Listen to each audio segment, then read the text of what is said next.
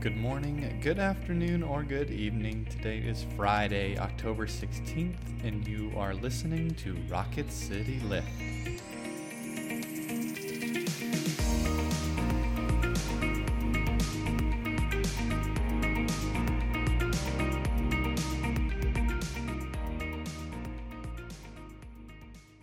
Hello, all. Welcome back to Rocket City Lift. I'm Brett Goodeman. We're glad you could join us here on this Friday, and we're excited to get into our faith stories. But before we do that, let us begin with a prayer. Let us pray. Lord God, sometimes it's hard to love your law. Sometimes it's hard to know that you are near. But we pray and we hope, and we have confidence that your spirit and love are near us. We pray this in your name. Amen. Our scripture passage comes from Numbers 15, verses 37 through 41. Listen for a word from God. The Lord said to Moses, Speak to the Israelites and tell them to make fringes on the corners of their garments throughout their generations and to put a blue cord on the fringe at each corner. You have the fringe so that when you see it, you will remember all the commandments of the Lord and do them. And do not follow the lust of your own heart in your own eyes. So you shall remember and do all my commandments, and you shall be holy to your God. I am the Lord your God who brought you out of the land of Egypt to be your God. I am the Lord your God. This is the word of the Lord. Thanks be to God. We're continuing having people on to share faith stories, to share how God has worked in all of our lives. And we're excited today. We have our Director of Christian Education, Kathy Gilmore. Kathy, welcome. Thank you. Would you go ahead and share with us uh, a story of, of faith, of how God, you've seen God in your life?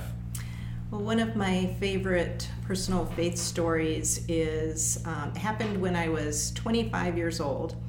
I um, I was in a position where life could not be any better. The um, I had a wonderful job that I loved. I was married to a husband that I could not love more. Dale's um, pretty great. He is awesome, and um, I, I already had a house, and you know life was just so good and um, that was my coming to faith moment. Hmm. Um, I just felt like life was pretty empty. And if if life hadn't been so very good, I might have thought, well, if I got if I had a better job, life would feel more fulfilling. Or, hmm. you know, if I loved my husband more, life would be fulfilling. Or if I had a fancier car or whatever. Um, and I have a feeling like a lot of people go through life kind of searching after this feeling of being complete, not knowing that a relationship with, uh, with God is what makes people complete. Um, so I felt very fortunate that that, that had happened. And um, so life was grand and I felt incomplete, and I started going to church and the rest is history. I've been there ever since, and um, and it also makes me feel profoundly called to um, help plant seeds of faith, especially with children. Hmm. Um, the um, what helped me know at age 25 that I was seeking a relationship with God was that my grandmother took her grandchildren to church. Hmm. And so I, I, especially have a soft place in my heart and love to see it when grandparents are involved in their children's life and bring them to church. So I'm, I'm curious, what brought you from, what was the step of, was it just laying in bed one night of this longing for something more at age 25 and this then thinking about well, when I was little, my grandma brought me to church. What was what's the connection between those two points for you? Well, I, I do feel like it was a call, um, and I do believe that that God calls us, hmm. and um, and that you know in just examining what's going on in your life and, and all of that, that I just felt that pull. And and I, I I believe it's all God that calls us, Yeah. but I have such a healthy respect and appreciation for people who plant seeds in Yeah. childhood. Um, and I went to, to a church where um, you would go in the room and there would be little tables and chairs, and you would get graham crackers and juice, and you'd hear a Bible story and sing a song. Uh huh. But mostly what I liked was the graham crackers and juice. It's Absolutely. what it's Fantastic snack.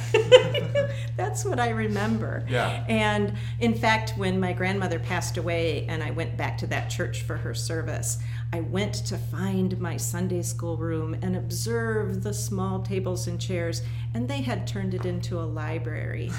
I was very disappointed. And then and no snacks were allowed in the library. I didn't get any graham crackers that day.